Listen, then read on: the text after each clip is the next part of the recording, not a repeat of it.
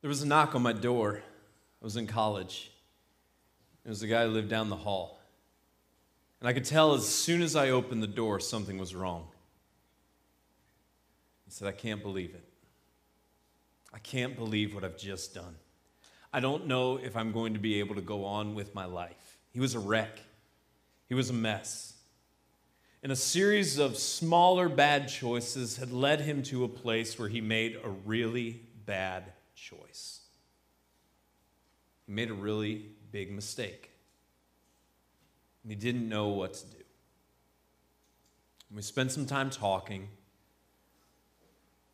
he finally got to the point where he's like, I, am I'm going to keep living, but I don't know how I'm ever going to recover from what I've just done. Here we are 15 years later. And what's sad is that he never has. He's never been able to move beyond that mistake. You look at his life, and he's never reached the full potential that he had. And he's always allowed one bad choice after a series of smaller bad choices to shape the outcome of his life.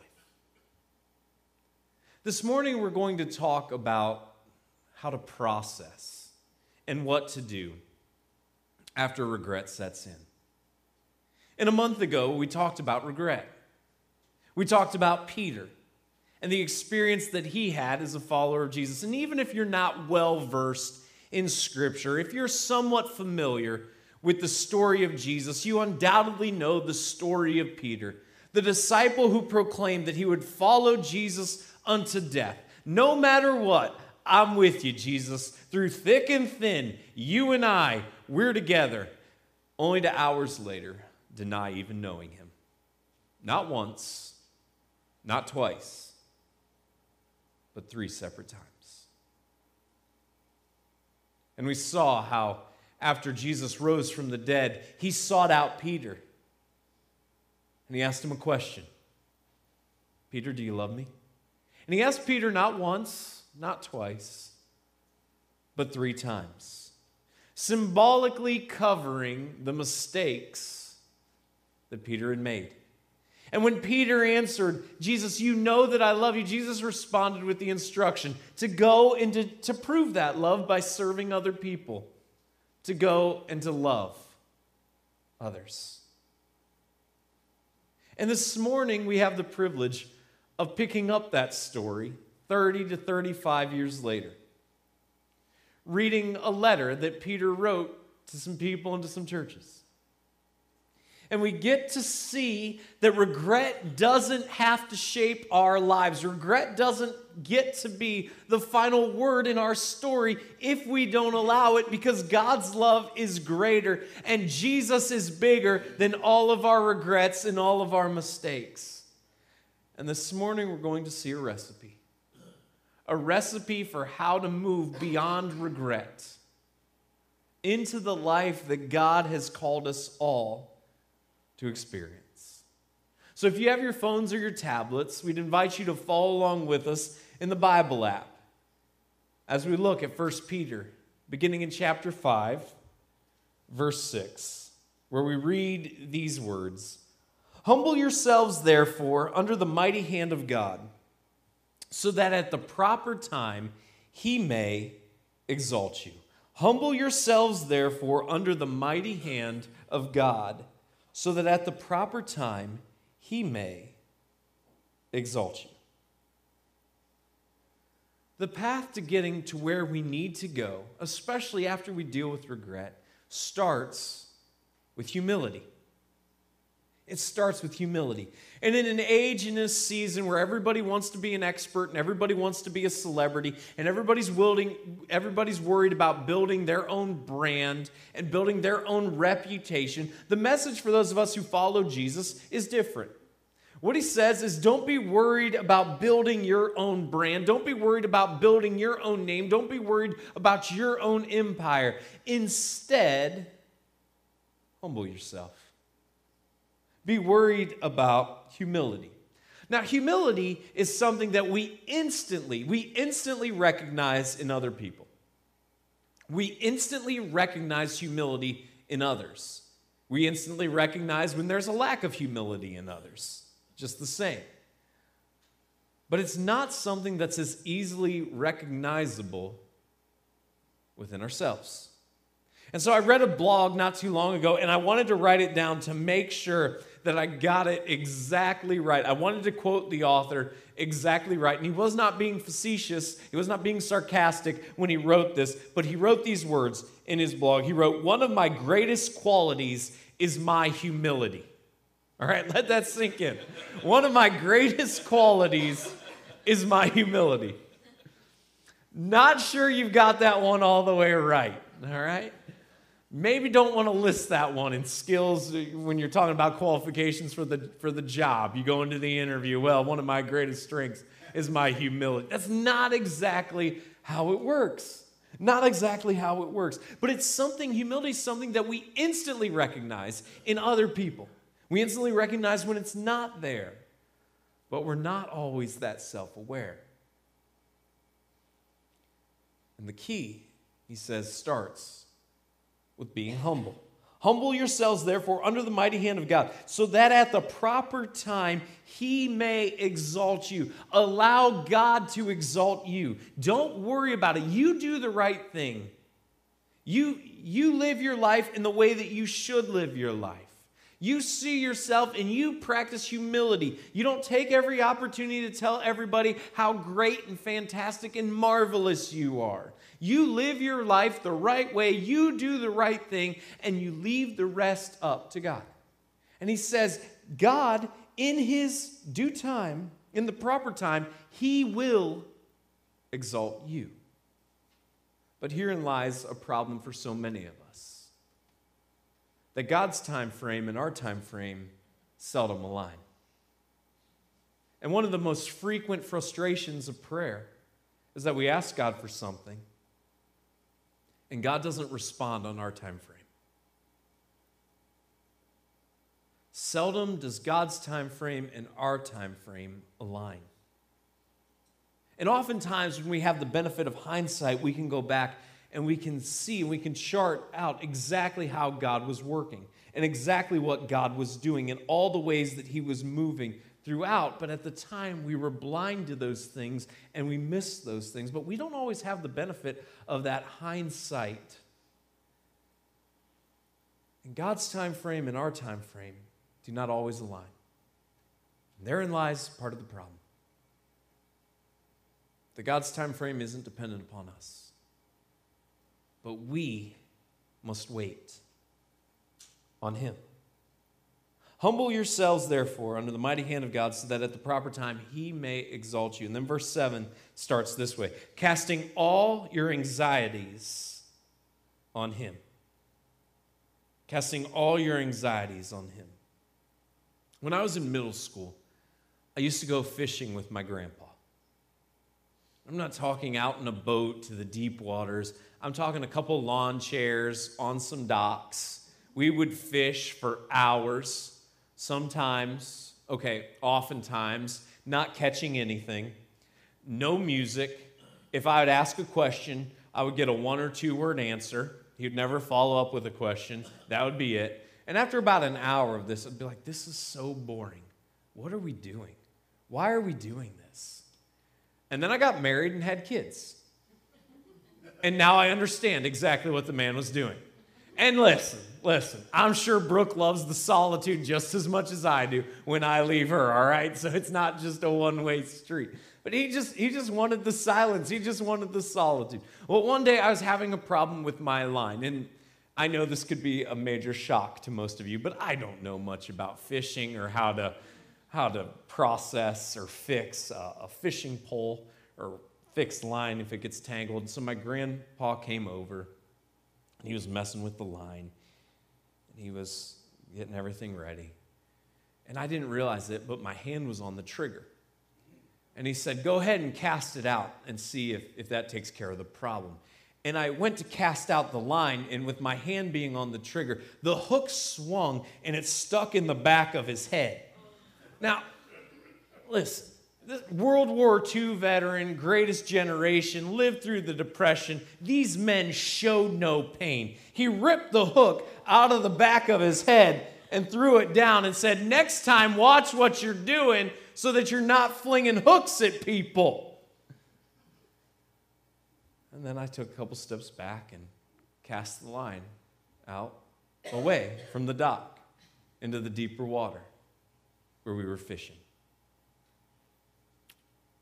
And I wonder how many times when the anxieties of today, the anxious thoughts of tomorrow plague our minds, instead of casting those out to God into the distance, as we've been instructed to do. How many times do we cast those anxieties only to catch them as soon as we cast them and then carry them ourselves? God invites us to cast the anxieties, to cast our anxiousness, to cast the thoughts that plague our minds away from us onto Him. Do you carry your anxieties? Or do you cast them? And why can we do this? Well, verse 7 tells us when it concludes. It says, Because he cares for you. God wants to carry your issues because he cares about your life. Your creator, the creator of this universe, intrinsically cares about you and what is going on in your life. God is not a distant deity. God is not somebody who's unimpressed with the things that happen to you and are going on in your life. God legitimately cares about you and what is happening in your life. Your creator loves you and values you and is invested in your life, in your story, and what is happening in the day to day. You might think this is too minuscule to, to matter to God, and you couldn't be more wrong. And the invitation and the instruction is for us to take those things that plague us and to cast them to a God who not just hears them, but who cares. Who cares about what goes on in our lives. Verse 8 says, Be sober minded, be watchful. Now, we all live in Wisconsin. So we've all seen drunk people. I mean, it just it just comes from part of living in Wisconsin, and we just don't point. All right, just don't point. We all saw it. We all saw it on display the, the day the Supreme Court struck down the safer at home orders. The news crews, they went right to the bars, and we got to see it on full display. All right, and maybe some of you were out there and featured on the news. No judgment here. You know, you, you deal with that, whatever. But we've we've all seen we've all seen the the results of intoxication. We've all seen people who who just are out of their minds and and operate when when they aren't sober minded. And the invitation here is to be in control of your thoughts. Be in control of your thoughts. Be sober minded.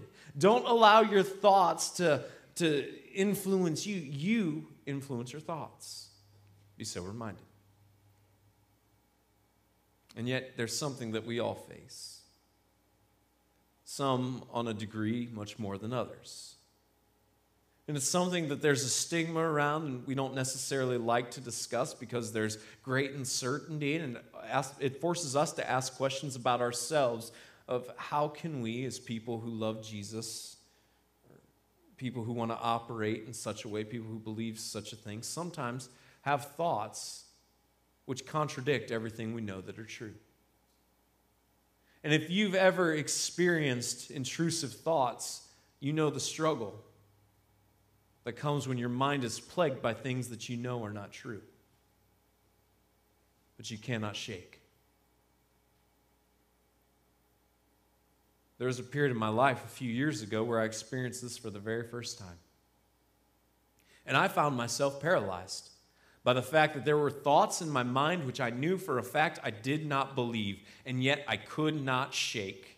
And there would be nights where I would be sound asleep only to be awakened in the middle of the night with thoughts that were just pressing my mind, which I knew for a fact I did not believe. And yet they were thoughts that I, I couldn't wrap my head around. How could somebody who loves Jesus, how could somebody who knows the truth on so many things be, be forced to face these things and be forced to go to war with, within my mind? And, and how could I find myself here. And for a while, I didn't want to talk to anybody about them because I knew that I, I didn't really believe what, what was there, but at the same time, they would just keep coming back.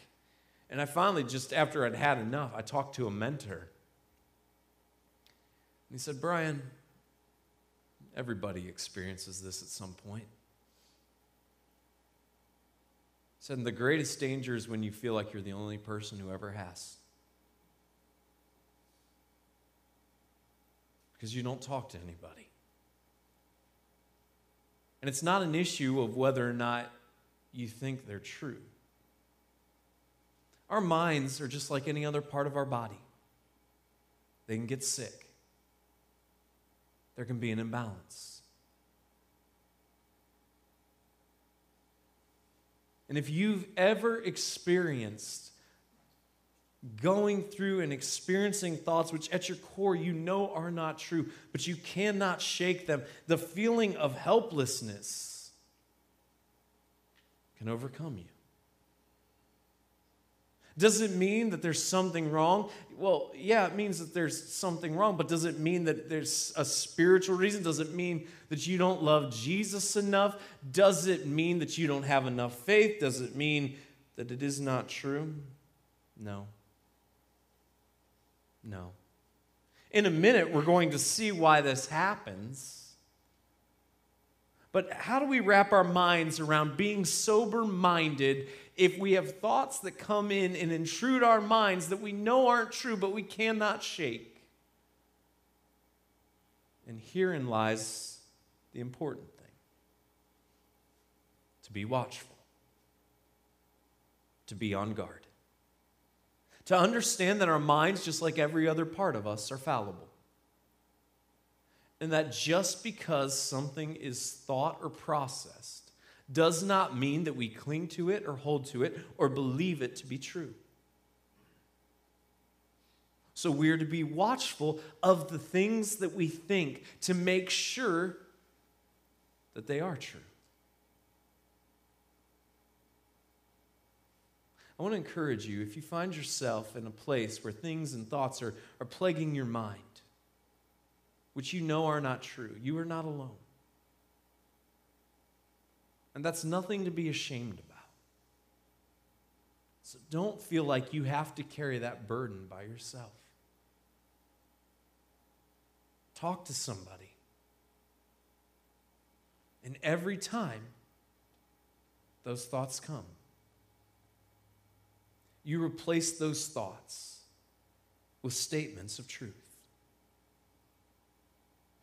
But why do they happen? Well, verse 8 continues Your adversary, the devil, prowls around like a roaring lion, seeking someone to devour. You have an enemy. You had an adversary. Jesus describes his nature in John 10 for us when he says, The thief, the adversary, Satan, he comes to steal, to kill, and to destroy. That is the goal of the adversary to steal, to kill, and to destroy.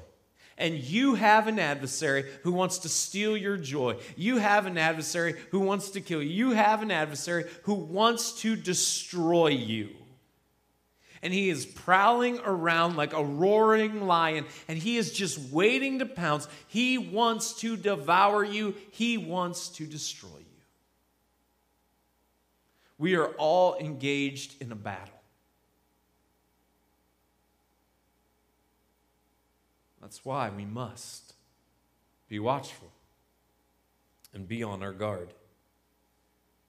Verse 9 goes on to tell us what we need to do. It says, resist him, firm in your faith, knowing that the same kinds of suffering are being experienced by your brotherhood throughout the world.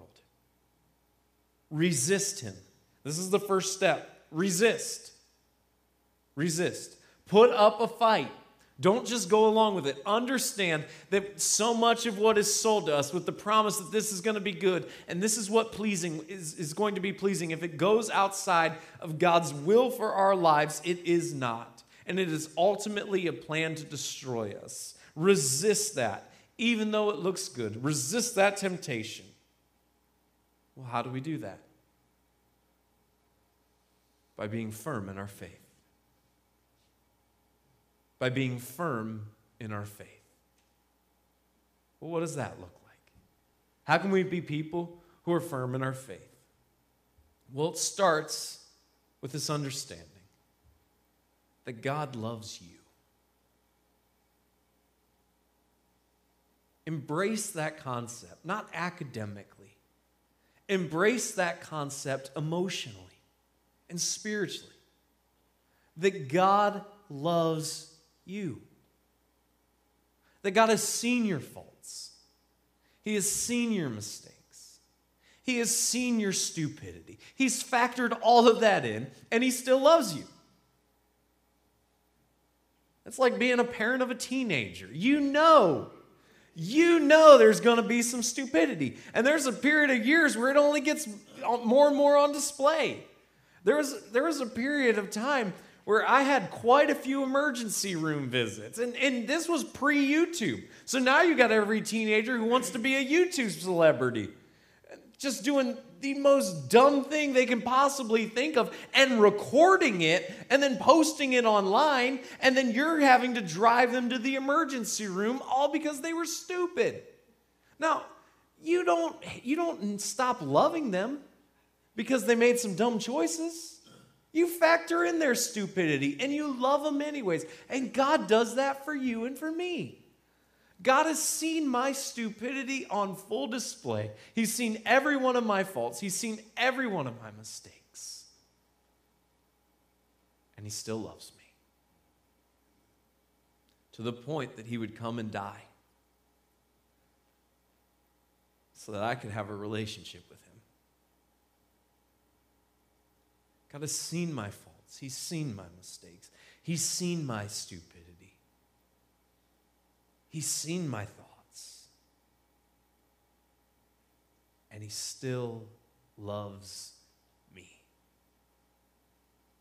And He still loves you. And until you embrace this truth, that God loves you, until you embrace this emotionally and spiritually. You are never going to grow and develop in the way that you should. Second is get to know the heart of God. Get to know the heart of God. God's heart is on display for us throughout Scripture. And this is why we encourage you to be engaged with Scripture, to read Scripture, to interact with Scripture, to meditate on Scripture, to memorize Scripture. But it's foundational because this is the way that God has chosen to reveal His heart to us. Third, experience God's pleasure in worship. For some people, that's nature. And to go out and experience God's creation and see God's creation on full display, it centers them and it brings them back to their Creator. For some people, it's singing. And sometimes we sing because we believe every word. And sometimes we sing so that we will believe every word. But for some people, it's singing. For some people, it's baking. That when they bake, they experience the pleasure of God. For some people, it's running a marathon. For the rest of us, we wonder what's wrong with you. But for some people, it's running a marathon. In every step of that 26 point whatever miles of stupidity that you're running, you experience God's pleasure when you run, whatever the case may be for you. Experience the presence of God and embrace it. This, this is how we are firm in our faith. This is how we can resist the adversary. This is what centers us when those thoughts come that plague our minds, which we know aren't true, but we cannot shake. This is what happens when the anxiety is crippling us and it's pushing down on our chest. This is the path to freedom. And remember, you aren't alone. Verse 9 ends knowing that the same kinds of suffering are being experienced by your brotherhood throughout the world. The lie of the enemy is that you're the only one. Well, you're the only one who's experienced this. You're the only one who's thought that. You're the only one who's ever done this. You're the only one who. It, you're not. You aren't alone. We are all engaged in battles, and your battle is going to look different than my battle, but it doesn't mean that we should be isolated because of that, and it doesn't mean that we have nothing in common. Just because your mistakes and your sin look different than my mistakes and my sin doesn't mean that we can't help each other. Do not be isolated. Do not try to go through life alone because you aren't alone. Verse 10 says this And after you have suffered a little while, the God of all grace, who has called you to his eternal glory in Christ, will himself restore, confirm, strengthen, and establish you. God never allows your struggles to go to waste. God never allows your struggles to go to waste. God is always working in and through your life even your mistakes, even your regrets, God can use for His glory. God never lets your struggles go to waste. Never lose sight of that. And always remember, He is still working on you and in you. You are not a finished product, you aren't done.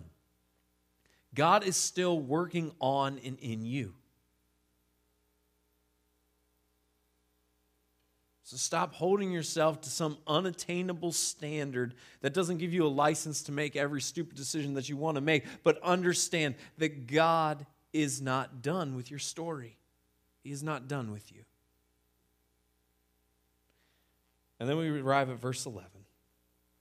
To him be the dominion forever and ever. Amen. And understand that God gets the final word.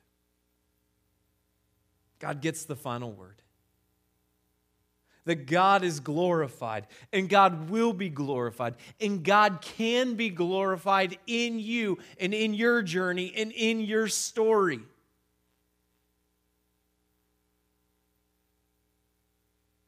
So I have a question.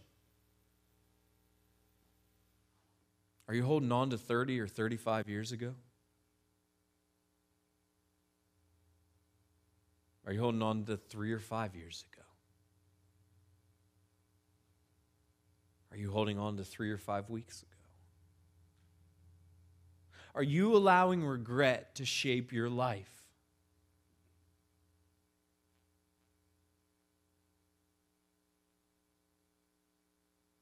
Because God wants to do something differently through your story.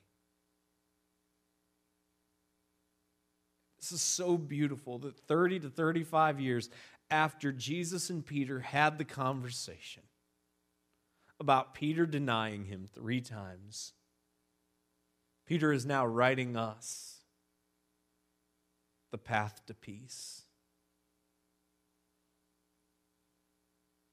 And it starts with humility.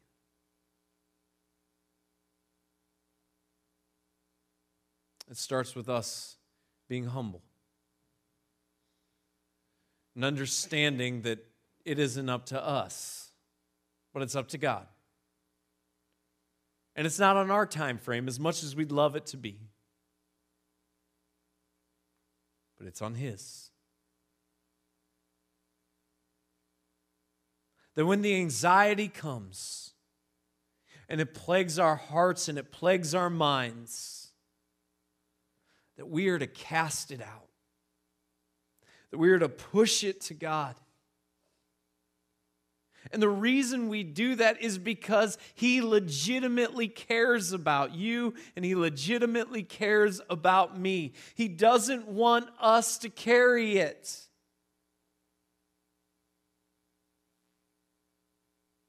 He wants us to let it go.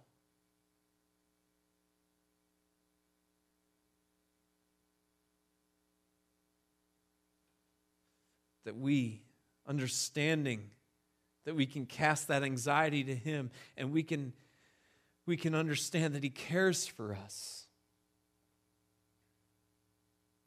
That we're to operate with clear minds. And when the intrusive thoughts come, we don't allow them to win the day. And we replace every lie that plagues our minds with words of truth.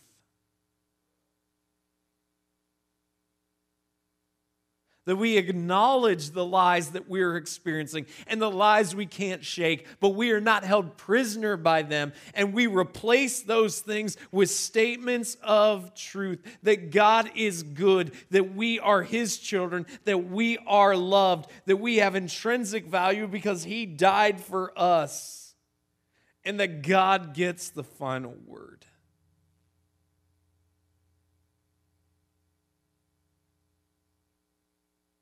We don't let our adversary destroy us, but we fight back. We fight back with faith, embracing the fact that we are loved, discovering the heart of God by reading His Word, and finding delight in God in our worship.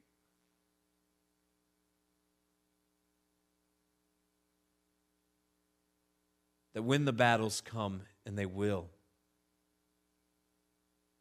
we aren't quick to give in, but we stand firm.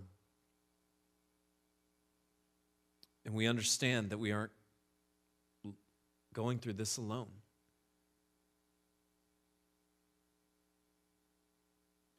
And we exalt God in everything. For he is worthy he is to be worshiped. And this is the path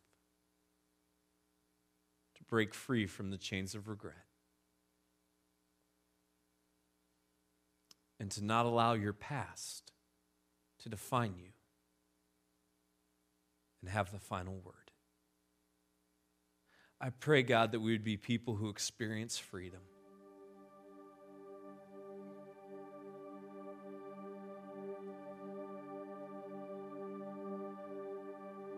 I pray we would see ourselves as you see us.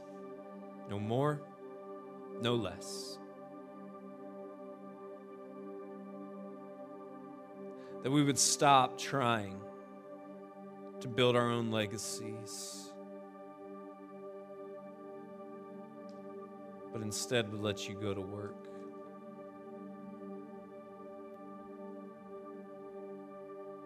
I pray, God, that we would cast our anxiety to you.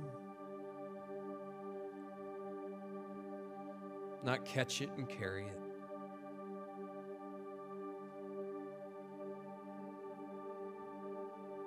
I pray that we would really emotionally and spiritually accept the fact that you care about us, that you love us. That when the intrusive thoughts plague our minds, we would refuse to let them win. We would replace every lie with truth. And we wouldn't feel like we have to walk through this journey alone. That when the enemy comes, we would fight, resting in your love, attuned to your heart, and delighting in your worship as we worship you.